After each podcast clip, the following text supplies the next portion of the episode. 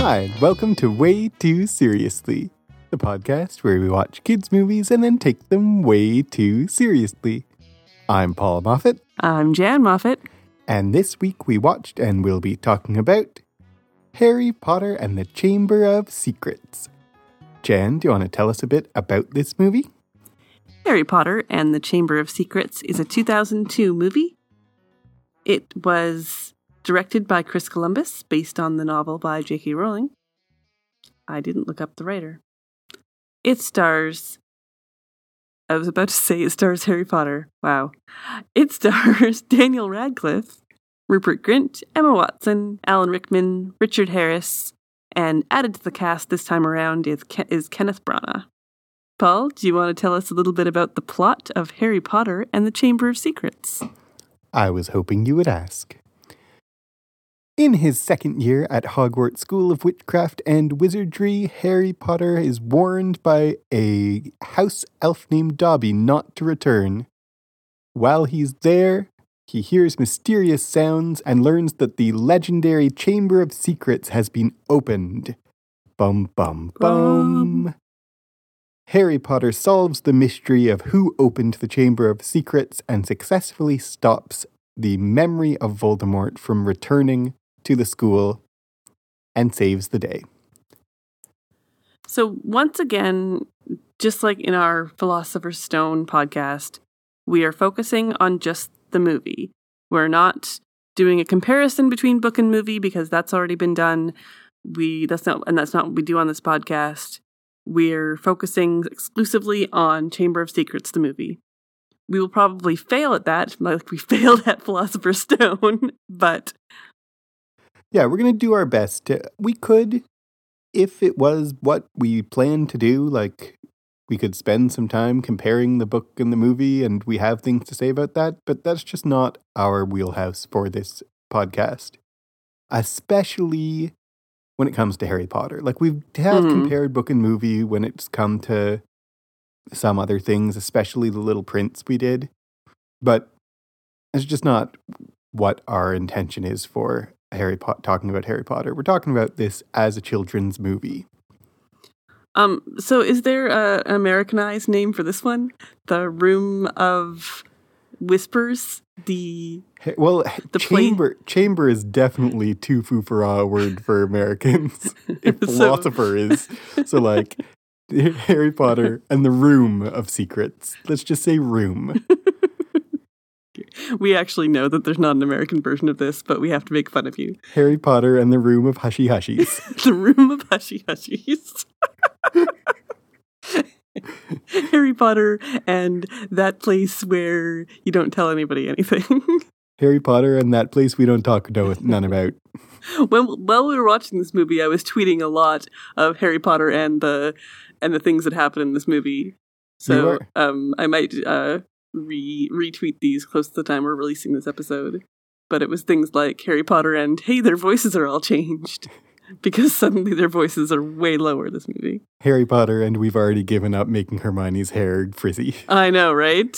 She's like, oh, Harry Emma Watson is beautiful, and we're just gonna keep her that way. Um, Okay, let's get into what we get into here, which is objectively how good of a movie is Harry Potter and the Chamber of Secrets? it has its moments. I think we're gonna try. I mean, as with the last one, we're gonna try and talk about this movie and not the whole series. But I am gonna put out there that I think that, in terms of objective film making, your taste aside, this is the weakest of the Harry Potter movies. That's a mild way of putting it. Yeah. Um, and all the things that we talked about in The Philosopher's Stone about Chris Columbus lacking restraint sometimes, those are really on display in this movie. like, as a director, absolutely. I think that his excesses uh, are really on display. He is not, he's, he has less restraint than he did in the last movie, and it doesn't serve him well. Mm-hmm. Absolutely. Um, I think in terms of performances, the adult performers are all great. in this movie again. Mm-hmm. Absolutely. especially uh, Kenneth Branagh, new actor, new character in this movie for this movie only. I think his performance is one of the highlights of this movie. He is great as Gilderoy Lockhart. He's very funny. Mhm. He's like such a twit. I didn't get rid of the Bandon Banshee by smiling at them. yeah, he is spot on. Like I feel like Kenneth Branagh was born. This role is for him. He was It's born hard. to play this role. He was born to play this role. Like it's hard to imagine anyone else in this role. He is perfect for this role. He's substantially better in this role than he was in the role of Hamlet. Wow. Okay, I really like him as Hamlet, but let's just not talk about that right now. In the movie Hamlet, Kenneth Branagh is a magnificent director. Anyway, Anyway, he's great in this role and he really shines. And Professor Sprout, I don't think was in the last movie. If she was, she was blink and you miss her. I think she's you may be new right. I think in she this is, movie. I think she is new this time, and she also is great. Like she has a fairly short scene that focuses on her, but the Mhm. actress is great. Uh, it's another real high point, I think. Yeah, I agree. I agree. Longbottom's been neglecting his earmuffs. No, ma'am. He's just fainted. Yes, well, just leave him there. Right, on we go. And Daniel Radcliffe and Emma Watson both have improved as actors in this Mhm. movie. Absolutely, especially Daniel Radcliffe. He is he has he, he keeps on improving, but this this movie definitely he shows his acting chops. I think already in this movie, Emma Watson has a lot less to do in this movie than in the Mhm. last one, but she's already stopped taking a deep breath before each line, which Yes. is like, I'm a little sad because that was adorable, but like, it's better acting. It's better acting, absolutely. And Daniel Radcliffe, like, when you look back on Philosopher's Stone, Daniel Radcliffe was not great in it, Mhm. and he's noticeably better in this Yes, one. absolutely. Any other things you want to point out in ter- that you think was done well? Um, as in Philosopher's Stone, the set design and the world building is really good, and can, and I think even a little better in this one. Mhm. I like that we get the burrow in this one for the first time. Yeah. The set design and the world of Ron's house is really cool. Agreed. It's And- well Yeah, it's well done, and um, a lot of what Harry Potter, the Harry Potter world is, is very different from my imagination in the book. But the Burrow is is probably the closest hmm. to what I imagine of the Burrow. Yeah. and I think I just love the like the clutteredness and the lived-in feel of it. It- I think this like the set design was very good. Yeah, it's really good. Agreed. Um, I think again the effects are really good. There's more compu- uh, computer effects in this than there was in the last one. I think. Mm-hmm. I think Dobby as an effect is just incredibly well done. In fact, I remember watching this movie and thinking that Dobby was the best computer animated character I'd ever seen. I think um, this, the first few Harry Potter movies and the Lord of the Rings movies came out around the same time, and the improvements that Lord of the Rings made reflect were used in Harry Potter. So Dobby, much like Gollum, was this like person that Dobby- was there. I mean, Dobby I'd is not as good as Gollum. the uh, dates. I'm 90% sure Gol- that Dobby is before Gollum he is. because I remember definitely watching Harry Potter and the Chamber of Secrets and thinking Dobby is the first time I have ever seen a computer animated character whose existence I believed in. Mm-hmm. And then I watched Lord of the Rings and saw Gollum and was like, oh, holy cow. Yeah. Absolutely. But I think Dobby has aged well. Like, Yeah, it's surprising how you watch it now and he does not look bad. Mhm. Ah, com- like Unlike the troll in the last one. the troll in the last one doesn't look good. The centaur in the last one doesn't look good. The basilisk in this one hmm looks okay, but not great. hmm But Dobby looks fantastic. Yeah. Okay, so we've talked about highlights. We have. How about them lowlights? I'm. There are many you know, of them. I feel sad for him because he's like a 12 year old kid, but Rupert Grint, Oh boy. I think this is the, one of the major things that Chris Columbus is not doing Rupert Grint any favors in No, he movie. is not. I think Rupert Grint's performance is a major lowlight in this movie, but I place the blame on Chris Columbus's shoulders. Absolutely. I think he's doing exactly what he's being directed to do. Yeah, But unfortunately, it's the worst. yeah, Stop telling this kid to make faces at the camera. yeah. How Because many times so does Ron like make a grimace and then turn towards the camera with a like yipes, practically like pulling at his collar Yeah, exactly. at least six times Yeah. in this movie. If it would have happened once, it would have been annoying, but it would have been okay. But it happens again and again and again and again. It's just, oh, it grates on me every time I watch this movie. it's just bad. Like, it's just badly bad. Done. it's just badly done. And in the same, like, in the same Chris Columbus going overboard, there's a moment when they're in the flying car and there's unnecessary tension that they lose control of the car for no reason and almost crash into a bridge for no reason. Hate, hate, hate, hate, hate, hate that part. And Rupert Grint, like, does his yikes face. And then the camera pans over to uh, Hedwig. Hedwig, who does a double take, eyes widen. And you're like, Why? Why does the owl need to do a double take? it's unforgivable. It's unforgivable. It is. So, I mean, that's the major low point, I think, is Yeah. Ron throughout. Mm. Um, sorry, Rupert Grint. Yeah. I mean, he does get better.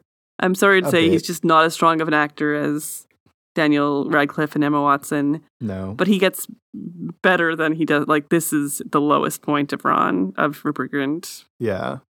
And I put a lot of the blame on Chris Columbus. And that's why, even in the last movie, when you said Chris Columbus knows how to direct children, and I was like, well, does he though? He knows how to get them to do what he wants. But his taste level, we don't like. No. Yeah. Exactly. that's the major down point in terms of like the quality of this movie. It's enough to cause there's a lot of that kind of thing, that kind of overdone, overly wacky uh moment. But really Rupert Grint epitomizes what I think is wrong with this movie in terms of quality. Yes.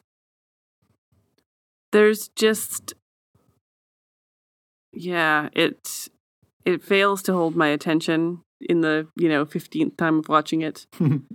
it has a Quidditch scene that goes on for 90 years. yeah, it's a long like Quidditch scene. literally it's it's just drags that Quidditch scene. And I get that it's like important to the ugh, I don't know. I guess I get that it's like supposed to be high tension with like um Draco versus Harry, but it's pretty bad. And you have speaking of child actors, you have Tom Felton as Draco Malfoy saying Potter over and over again in this movie. This is the movie where he says Potter a million times. Yeah, and that's not so great either. with exactly the same intonation. And again, I am positive because he was told to. Yeah, exactly. Oh yeah, like I definitely put the blame on yeah the directors in this. I hate the car is alive and is a dog and like shakes itself and what like and we said we weren't going to do this, but that's an element that's taken right from the books, but it's bad in the books. There's a flying spell on this car, so it's alive. That makes no sense. And it makes no sense in the book, and it makes less sense in the movie. When like the car The- just just has like practically comes up to them panting like a dog. Yes, I agree. I think it's better in the books because there's reasons, but yeah, it's in the book. It's uh, the effect of the Forbidden Forest. Right. That doesn't Has a- make sense. Okay, the Forbidden Forest makes inanimate objects alive? and it's not alive like that in the in the books in the same way. Anyway, we're not doing that. We're not We're not doing comparing. that. We're not comparing In book and the- movie. In, in the, the movie, movie, the car just like decide suddenly is alive and it makes no sense and Yes. i hate the way it's both in execution and even in conception and uh there's a lot of these moments of drawn out kind of contrived immediate dangers and the most egregious is in the car ride when they're about to slam into a tunnel for no reason Yes, and they lose exactly. control of the car for no reason Yeah. but then Here's the thing if there's one thing we hate, listening to WTS, you will find if there's one thing we hate, it is contrived danger. It is Yeah. danger for no reason. This is why we hate the Polar Express.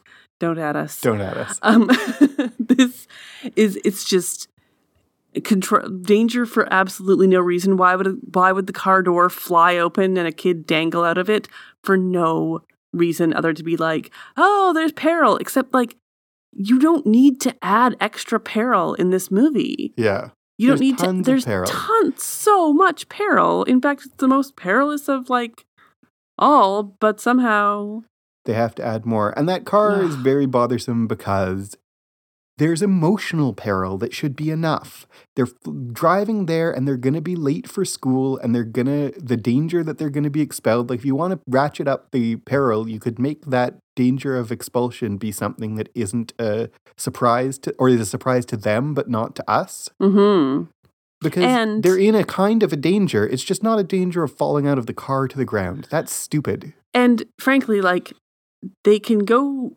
You don't need to have the long drive. You can have them flying the car and then arriving, and the Whomping Willow is the danger when they get to Hogwarts. Yeah. that makes sense. That makes sense. oh, it that car scene just like Like, puts me over the edge every time. I hate it so much. The uh, enchanted bludger is a peril, but it goes on for a really long time, Yes, a very long time. And the spiders, when they go to see Aragog, which, by the way, when we're talking about good and bad effects, the spider effects are really good. I think. Yes, that's true. They are. Um, but the spiders, like that peril is drawn out so long, and it doesn't need to be. It's Mhm. enough. Like they're in this thing, they think it's safe, it's scary, but they think it maybe is safe. And then Aragog is like, "No, my kids are going to eat you." And then there's peril, and they think they're going to be eaten, and then the car drives them away. You don't have to. And then the spiders catch up again, and the car drives them away again. And then the spiders catch up again, and the car like enough. Oh yeah, man. exactly, exactly. It's it it makes the plot feel all over the place. When the plot of this movie is a mystery story, It's a really it's tight a mystery it's story. It's a really tight mystery story, and it's done really well. If you do it well, it can be. You know, it's the mystery of the Chamber of Secrets. It's the mystery of what is this thing that's paralyzing students? What is going on here? Harry thinks it might be himself. There's all these red herrings going on of like, is it uh is it Lockhart? Is it Snape? Is it Harry himself? Is it who is it? And if you're clever, you can kind of catch the clues. Yeah. But they add just these extra scenes for no reason. These extra perilous uh, things that go on and on. And I feel like they don't do what's really important for the Chamber of Secrets to land as a. The emotional arc of the Chamber of Secrets does not land at all, which is Mhm. we don't have to think that Harry might be doing it because he's his name is on the title and we know he's not a bad guy. Mhm. But we have to believe that he could plausibly believe that he's a bad guy. Yes. And we don't. No. Like we have to be enough in like that headspace that we understand that he thinks he might be actually the heir of Slytherin, and they just don't land that at all. Also, they don't. It feels like Ginny being the one comes out of nowhere because you haven't seen her the whole movie. Yeah. You saw her at the very beginning and then you see her at the end in the chamber, and it tacks on this scene of like, here's what was happening with her all along. But you didn't see like any signs, anything of her like Yeah, agreed. being possibly even remotely the, a suspect, and that's a bad. That's a bad way of telling a mystery. Yeah. When honestly, J.K. Rowling is good at telling mysteries. J.K. Rowling is very good and at mysteries. And so um, a lot of Harry Potter books are mysteries. And so this one, they just take away all the elements that would help you solve it. And I think that's Yeah. That's poor. Like to watch this movie just as this movie, the fact that it's Ginny comes out of nowhere. Yeah. Agreed. We've uh, We've gone on a bit long with we've this strayed section, a little but bit into how much you enjoyed it. Yes. So let's just keep doing that. Apart from objective judgments, how much did you enjoy this movie? honestly, I mean, watching it this time, I was just like, this is my least favorite Harry Potter movie. I just do not enjoy it. However, it's my least favorite of my favorite movies. You know, like it's still Harry Potter that I love. Yeah. I really do love these books and these movies a lot. I have a great, great deal of affection for them and have been a fan for years. And what we talked about in our previous episode about the Philosopher's Stone, we have this personal connection of going on dates to see these movies. So that will never stop being uh, very important to me. Yeah. But of all the movies and of all of a lot of movies, Chamber of Secrets is just I don't like it as much. When we rewatched all the Harry Potter movies a couple years ago, a year or two ago, we skipped Chamber of Secrets. Yep. We did. Um, and I think that was the right call. Yep, exactly. If we have another time when we're like, hey, let's rewatch all the Harry Potter movies, I think we'll skip the Chamber of Secrets. Yep, exactly. Uh, so yeah, I'm with you. It has moments. I l- I actually really, really like Lockhart's performance. Mhm. Um, but it also has moments that I'm like, I would rather be doing almost anything than watching this movie. Before we left objective things, I want to throw one more insult at this movie that I praised the effects, but Hermione, Emma Watson in cat makeup is bad. Oh yes, It's yeah, very bad one. badly done. Yep. And like they have amazing makeup artists at their disposal. Sometimes the makeup is great. That is not a good effect and it looks very bad. Yep, absolutely. So there's a lot about this movie that isn't very enjoyable to me. I think that can be our whole discussion of that. Yeah, should we move on to the uh I feel like we're already doing this, but let's take this way, way, too seriously. We may have trouble doing anything other than taking it way too seriously when it comes to Harry Potter, and we have not rewatched The Prisoner of Azkaban yet. Yep. We might, we might not.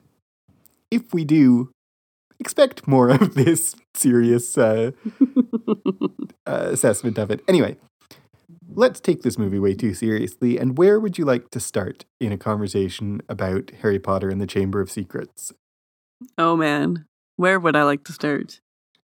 Let's start with Ginny and Hermione and the roles of women in this movie, All right. of which there are lacking. Yeah. Because, like I said about Ginny, she's given so little, Yep. and it's just, it's, she's not a character, she's just a motivation, Yep. and it's very unfortunate. Yep.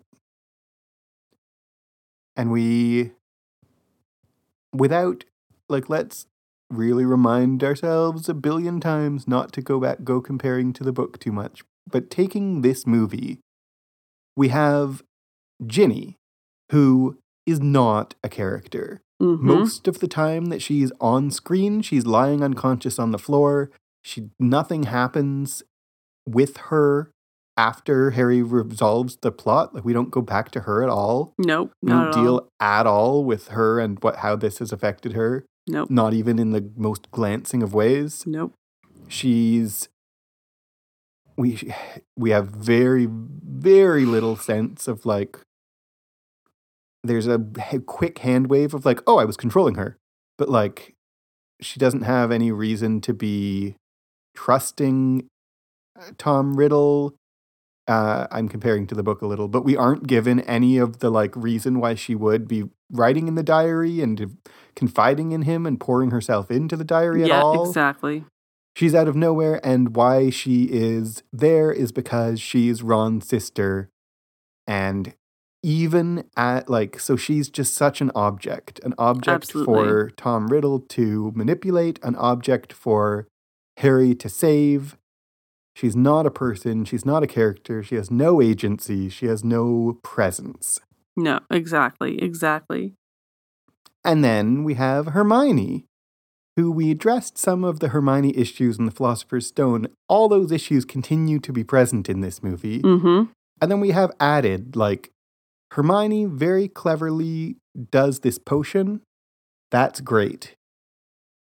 Then she gets to be petrified and is the literally turned into an object. She's turned into an inanimate object. Yeah. That she's solved the mystery, uh, but she doesn't get to explain it. She doesn't get to help. She gets to be motivating Harry and Ron to solve the mystery and have the adventure. Like she is so sidelined in this movie, Yeah. and it like Emma Watson doesn't get as much to do, and she's sidelined twice in this movie because she makes the polyjuice potion, but it goes wrong for her, so she can't go on the fact-finding adventure to find yeah, out. exactly. She stays in the bathroom and then she gets petrified. And so, twice in one movie, Hermione gets sidelined and doesn't join in on Ron and Harry, like sleuthing and mischiefing and adventuring. yeah, exactly. It's just like, it's such a disservice to Mhm. her and to like, Emma Watson has a lot less to do in this movie Yeah. Than she did. And that makes me sad because I like seeing her on screen. Yeah, absolutely. And then, so that's two. Mm-hmm. And then we have Moaning Myrtle. Moaning Myrtle. Do you wanna? Ha- do you have anything to say about Moaning Myrtle? I mean, Moaning Myrtle is a problem. She is a shrieking, shrill, annoying person who has had something traumatic happen to her. She died at like, how old? 14, 15? Younger? I don't even know. I don't know. The actress She's- is like forty. Oh, I know. The actress is. yeah, I love that actress. She's from uh, Bridget Jones and other things. But and other things. She's yeah, and Who. she's on Doctor Who too. Yeah. I have to say, I'm gonna just interrupt the way too seriously to say, I love that actress and I hate Moaning Myrtle, but I actually quite like her performance as Moaning Myrtle for what it is. Yes, exactly. Once again, she's doing what she's being asked to do. It's really that- well. it- yeah, really well. It's just I don't like what she's being asked to do. But I'm more talking about Moaning, Moaning Myrtle as a character. Yeah. Which is she is yeah, this person who's annoying, who hangs out in a bathroom. She of course she's a girl. Of course she's Yeah. a girl would stay in the girls' toilets and cry because she died. And she doesn't get to wander around the ghost wander around like the other ghosts. She doesn't get to be nearly headless Nick. She and yeah, and she's had something traumatic happen to her. She died. She was killed by Voldemort. She was I like hesitated like should I say you know who? it's No. okay, Jen. Fear of the name only increases fear of the thing itself. Which, by the way, is a Dumbledore line put in put in Hermione's mouth. So that was interesting in this movie. Yeah. Anyway, I kind of like that that that Hermione would say Give that. her something to do. Give her something to do. She doesn't get any resolution. She doesn't get any. She doesn't get any uh sympathy for Right. being dead. She has. They make fun of her. They are annoyed by her. She gets absolutely no place to process this incredible trauma that happened to her. And I think, like, she gets no sympathy from the characters, which would maybe be okay because they're, They're self centered 12 year olds. Yeah. But she gets no sympathy from the movie, No. is none. where the, the biggest problem lies. Like, it Mhm. would be fine to have some acknowledgement that she's, you know, a girl who was killed in her adolescence and not an object of scorn and mockery Mm-hmm. and have that go over Harry and Ron's stupid heads. Like, and you could put that in. I, you know, Hermione in the books does treat Moaning Myrtle with some sympathy at the same time as she is annoyed by her, but we don't get that in the movie at all. Not at all. And we don't get any recognition from the movie, from the way it's filmed, from the way she's told to act, from the way anyone reacts to her, that she's anything but like, ugh, Moaning Myrtle. Yeah, exactly. Haha, she's crying. Wouldn't it would be funny to throw books at her? Like, it's really awful. yeah, exactly. Partly because it's so cold, Mm-hmm. but also partly because this like stuck in the bathroom crying for the rest of the world because people were mean to me is this stereotype of a girl, Mm-hmm. uh, toxic stereotype that Yep. the movie does nothing to complicate. It just reinforces it. It just reinforces. You're right. Exactly. What else do you have to take way too seriously in this? I think, in terms of gender and sexuality, I think that's all I have to say. Mm-hmm. Uh, or I think we've covered it enough. I think. Yeah. Um. There's. Do you want to talk about class in this movie? Attending class or cla- or the other kind of class. I mean, I think we should talk about race and class in this movie and how they're intertwined with each other. The way that this movie uses uh, Muggle borns as a metaphor for a racialized other, but doesn't actually include any racial diversity on the screen. So we have metaphorical uh, racism Right. Yeah. With, with Hermione being called a mudblood for the first time in this movie. Hermione's called a mudblood, and it becomes like important in this movie that like blood purity Mhm. and who you're, what you're born, and your bloodline, and that's what the Chamber of Secrets is all about. But then the movie shows us all white people, Yeah. so it is against racism, sort of, right? Yeah. In theory. It is ostensibly an anti racist story, but in practice, it is reinforcing white supremacy. Absolutely. That's awful. There are background people that are people Yeah. of color, but that's ba- like that doesn't barely counts at all. I feel like this movie's even whiter than The Philosopher's Stone. I feel like it is too. Like, do we even see Dean Thomas in this one? I don't, think know. so. We still have Lee Jordan commentating on Yep. the Quidditch match. He'll continue doing that for all the movies, or all the Quidditch matches in the movies until until he uh, until he graduates. But I don't think there is. Quidditch after he leaves. Luna Oh, Luna does. does yeah. the Oh, does Luna. the commentary. I love Luna. Okay, we're losing the plot. Um, I think this movie is even whiter than the last movie, and that's a travesty when the ostensible theme is uh, against the idea of blood purity. Mm-hmm. And that Slytherin is the bad is a, is a bad guy because he wanted a school that was only one race, basically the race of pure blood wizards. Yep. So that's troubling. And then, in terms of the theme of the movie, that's all entwined with class. Mm-hmm. So, Drake, uh, the Malfoys are pure blood, but they're rich, upper class pure blood, and the Weasleys are pure blood, but they're not as good because they're poor. Yeah. Uh, so there's different ways that you can be, uh, like racism and classism are both inherent in Lucius Malfoy and the Malfoy worldview. Mm-hmm. Uh, you have to be the right race and the right class to be a valuable person. Yeah.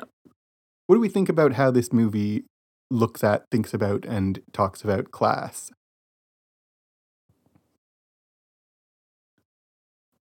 I think it wants to be saying something. It wants to be saying that it doesn't matter what your blood is, Yeah. but I'm not sure it lands it very Yeah. well. It's saying too many things at once. And I think I think it strays dangerously close to the a kind of English classism um that thinks of like northern West Mm. England are salt of the earth, and it's uh, a benevolent classism. Mm-hmm. That the poor rural northern people are the ones with dirt under their fingernails and they really work their good soil loving mud muddy wellies outside their door raising chickens uh salt of the earth good people and and it's patronizing Mm-hmm. Yeah. It's well intentioned Mm-hmm. because there is an element to which it's true that rich people are uh, morally dubious to the degree that they are rich. Like I'm going to put a stand, put a out there this possibly radical political position that the richer you are, the more morally compromised you are by virtue of your richness. Because if you are rich and there are poor people and you are keeping your money instead of giving it to the poor, that makes you morally suspect. But, Ourselves included. ourselves included. But there's also this like, oh, the poor, the poor and their life of moral superiority. They don't need to have our money because they have moral superiority. That's very patronizing. And I think this movie. And don't don't kid yourself that this is just the English, by the way. No, but I the way that that's located uh, geographically and with accents and Yes. specifically an English. And you said a second ago British, and I insisted on English because it's a specific. It's it's all coded in quite specific ways in where the Weasley's house is and what it looks like Mm-hmm. is a very English specifically Yeah. kind of class of benevolent classism that I think this movie is reproducing. Mm-hmm. At the same time as it's kind of thoughtless about it because the Weasleys all have different accents. Yeah. That's the thing. Um I don't know if I'm jumping the gun here on you, but speaking of classism, the I mean, house elves Yeah, talk about house elves. are a different class of human, different or different class of creature. They're Mhm. basically human, like how they're a sentient being who Yeah. are forced into servitude. And there's a thing where, like, maybe they love their servitude, maybe they, but Dobby sure doesn't. Mhm. And there is this moment at the end of this movie, and this is like specific to the movie, where Lucius Malfoy comes into Dumbledore's office and is mistreating Dobby like crazy, Yeah, kicks him. and- kicks him, and Harry follows him out, and Dumbledore doesn't bat an eye Yep. doesn't say anything to Lucius about this treatment of another creature. Yep. Harry does everything he can and ultimately sets Dobby free. Because clearly that's what Dobby needs and wants. Yep. And uh in ugh, in his anger of losing his servant, Lucius Malfoy is about to literally kill Harry Potter. He starts saying the Avada Kedavra, Don't say it. which is the killing curse. And like, this grown man is about to kill Harry Potter in this hallway, and Dobby saves him. yep. Where is Dumbledore? Yeah. Why on earth is Dumbledore not helping Harry in this moment?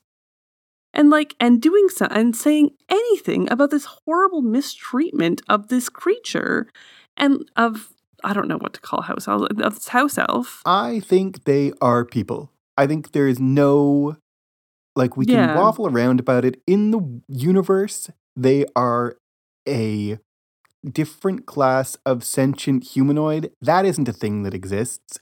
So they're metaphorical Yeah. humans. Exactly. They're metaphors for a different race or class of human. And Mhm. there's no way around that. And that goes for goblins too, by the way. yeah.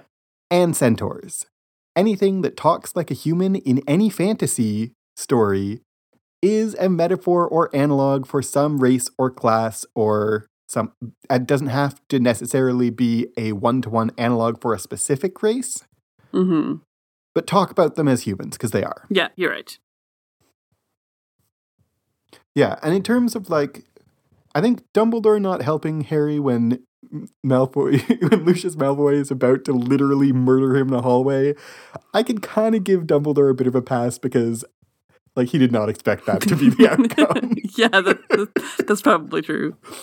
it's it's not it's not unreasonable for him to expect that one of the board of directors of the school would not murder someone in the hallway.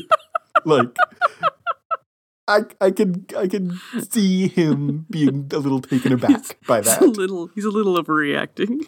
Just a But smidge. your point about uh Malfoy kicking and yanking on and like really mistreating Dobby in front of Dumbledore and Dumbledore does not care Mm-hmm. is I think a really good one Mm-hmm. because like Dobby throughout this movie has caused a lot of trouble for Harry. He like Moaning Myrtle, we don't have we're not encouraged to have a ton of sympathy for Dobby. Yes, that's true. But we do get some sympathy for him at the end. Like I think at that last scene when Lucius is kicking him up the stairs, the movie gives us enough to make us sympathetic to Dobby, to make us see Dobby the way that Harry does, that he does not deserve this treatment, that it is not right for him to be treated in this way. Um, and it's a real indictment of Dumbledore and of Wizarding Society as a whole that Dumbledore does not care. And that's, it's not, I think you're exactly right. It is not just that Dumbledore, like, pragmatically decides that this is a fight he can't fight at this moment. Dumbledore could not give a fork. Yep. Absolutely. Absolutely. And like it speaks to, I think, an interesting thing where when uh a racism, a classism, all sorts of things are so ingrained in a certain society that we don't even notice them. And then someone from the outside comes and sees that and goes, What is this? How on earth are you allowing this to happen? This is important. This is a really good thing to happen. This is like when you see, when you go into another culture and these there's these ways of doing things that are so absurd sometimes that's what it takes is for an outsider to come in and go and point to the fact that the emperor isn't wearing any clothes like Yep. it's these house elves are being horribly mistreated and i mean we can talk a little bit about the future and i don't, don't want to too much but like in the books there's the uh spew that hermione starts to save the elves and it and she kind of gets well the elves are really happy they want to be serving but dobby doesn't Yep. dobby is not happy Yep. and dumbledore is a smart and insightful wizard he knows Yep. how can he look at dobby and go well he's just one of those house elves who loves serving. Yep. clearly he isn't. Clearly he's unhappy. Clearly he's being mistreated. Yep. and just and the house elves that work at Hogwarts are not being mistreated and are happy in their servitude and that's a complicated whole thing. Yeah.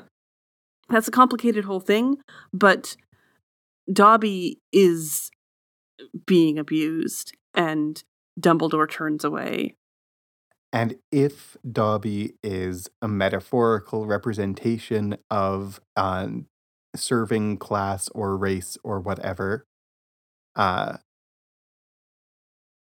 Dumbledore really is this like, well, it's not my problem. That is what allows this kind of thing to exist and continue.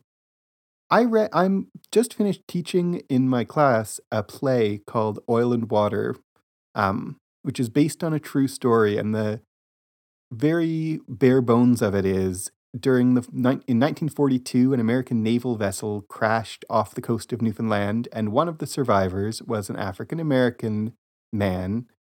All the survivors were covered in oil and the Newfoundlanders who rescued them were trying to wash the oil off and they found they couldn't wash the oil off him because it his skin actually was black or dark and they had never seen a black man before and they didn't know that they were supposed to treat him like an underclass of person. They didn't know they were supposed to treat him badly because they were like Harry, in this situation, and Lanier Phillips, the uh, naval mess attendant, said has said, "I'd never been spoken to kindly by a white person before." And then he went off, like it changed his life, and he went off and he marched at Selma and he uh, He fought for civil rights. fought for civil rights, and he it changed his perspective on the world. hmm And uh, the point of the play is prejudice is taught, and there's nothing that isn't taught. And the point of the play is very hopeful. Is like, well, if prejudice is taught, it can be untaught.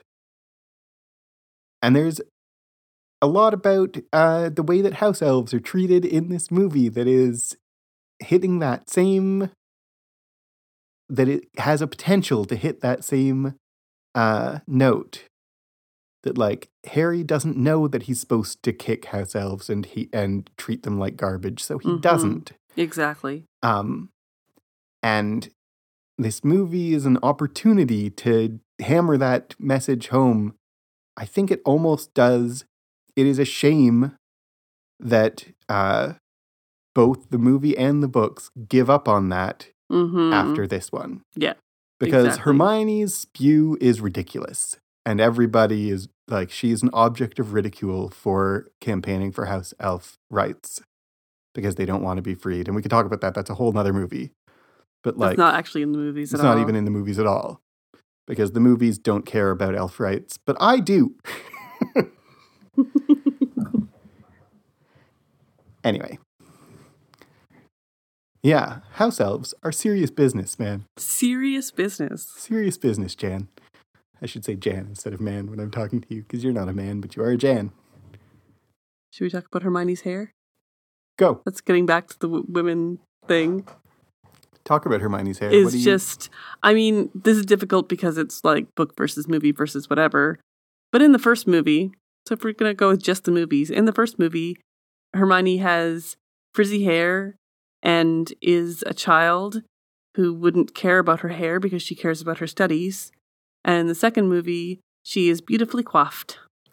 And it's Why would that matter? and that matters because it's not Hermione's character. She wouldn't have time to do her hair. She's worried about other things. Jan. She is what? No, girls only care about how they look. It's the most important thing a girl can offer to the world. Right. I forgot about that. yeah, exactly. That's this is the thing is is it's it's making Hermione it's focusing again it's focusing on her looks instead of her smarts and I don't like it. I I understand in a movie why they do this because they're so used to making everybody look as beautiful as possible Mhm. but she should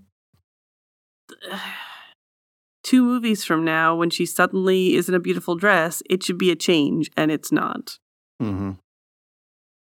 And it's because Hollywood can't handle uh, even a 12 year old yeah exactly girl who isn't uh, an object of uh, male gaze male gaze. Like, that's really what it is. yep Uh, well, that's a bummer of a note to end on. a little bit i mean in conclu- let's it's is it good is it seriously good Is it good? No. no sadly it's just not the best I don't even think it makes it to medium. mm-hmm Like, just as a movie, it has good moments, but it's not a good movie. yep especially as a harry potter movie Yeah. Yeah, I guess as a movie, it's medium bad. Is it seriously good? Nope No. nope it has its It's- issues It's, not seriously good either.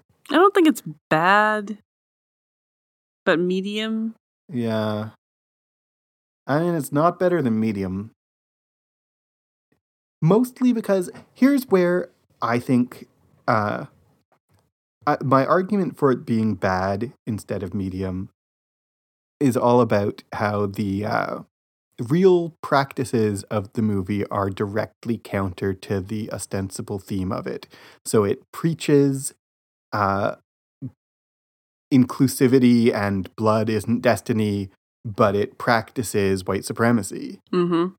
That makes it bad. That makes it more than medium. Like it makes it worse than medium. I think the gender Yeah. things are medium because they're crappy, but they're no worse than what is standard Mm-hmm. really. And that's sucky. And the house elf stuff is probably for the good, really. It's all complicated, and complicated is good. Yeah. But the like everyone involved in making like Yeah. everyone we see on screen, with one exception, is white. When this movie is about ostensibly about uh, why blood supremacy is evil.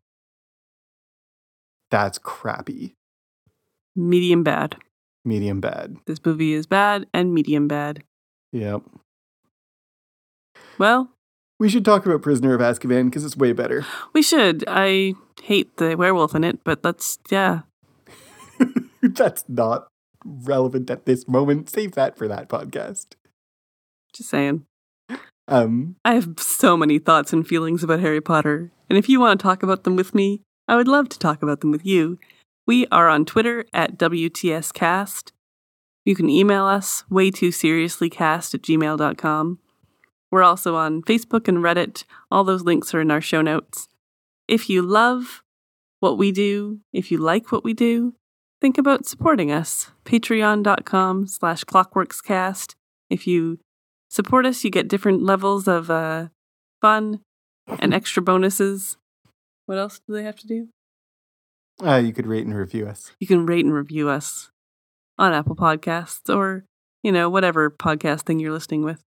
I've been Paul Moffat, I've been Jan Moffat. and if there's a secret room in the underneath your bathroom, I advise you not to go there. I think the moral actually of the story is that diaries are bad news. Don't keep a diary. Don't keep a diary and don't throw it down the toilet.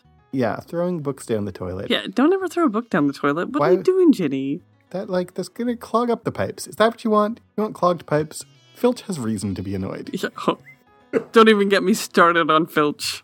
Oh boy, that should be a whole episode unto itself. Ask me about Filch sometime, people. Ask me about Filch.